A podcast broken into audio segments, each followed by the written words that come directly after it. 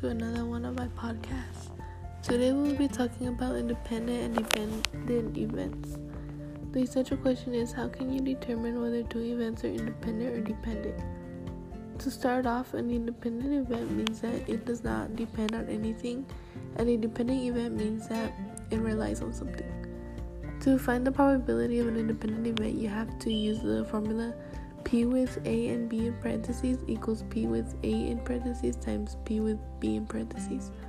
For example, if the problem is to find the probability that you get a 5 on the first spin and a number greater than 3 on, the, on your second spin, and there are 8 in total, then you have to put 1 over 8 and 5 over 8 and multiply them together, and that gives you 5 over 64.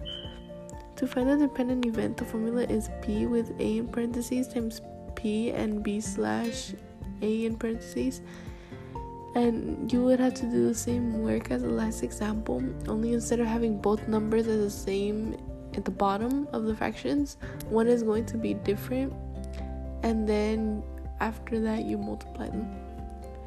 And finally, to find the conditional probability, you have to use the formula P with B slash A in parentheses equals P with A and B in parentheses over P with A in parentheses.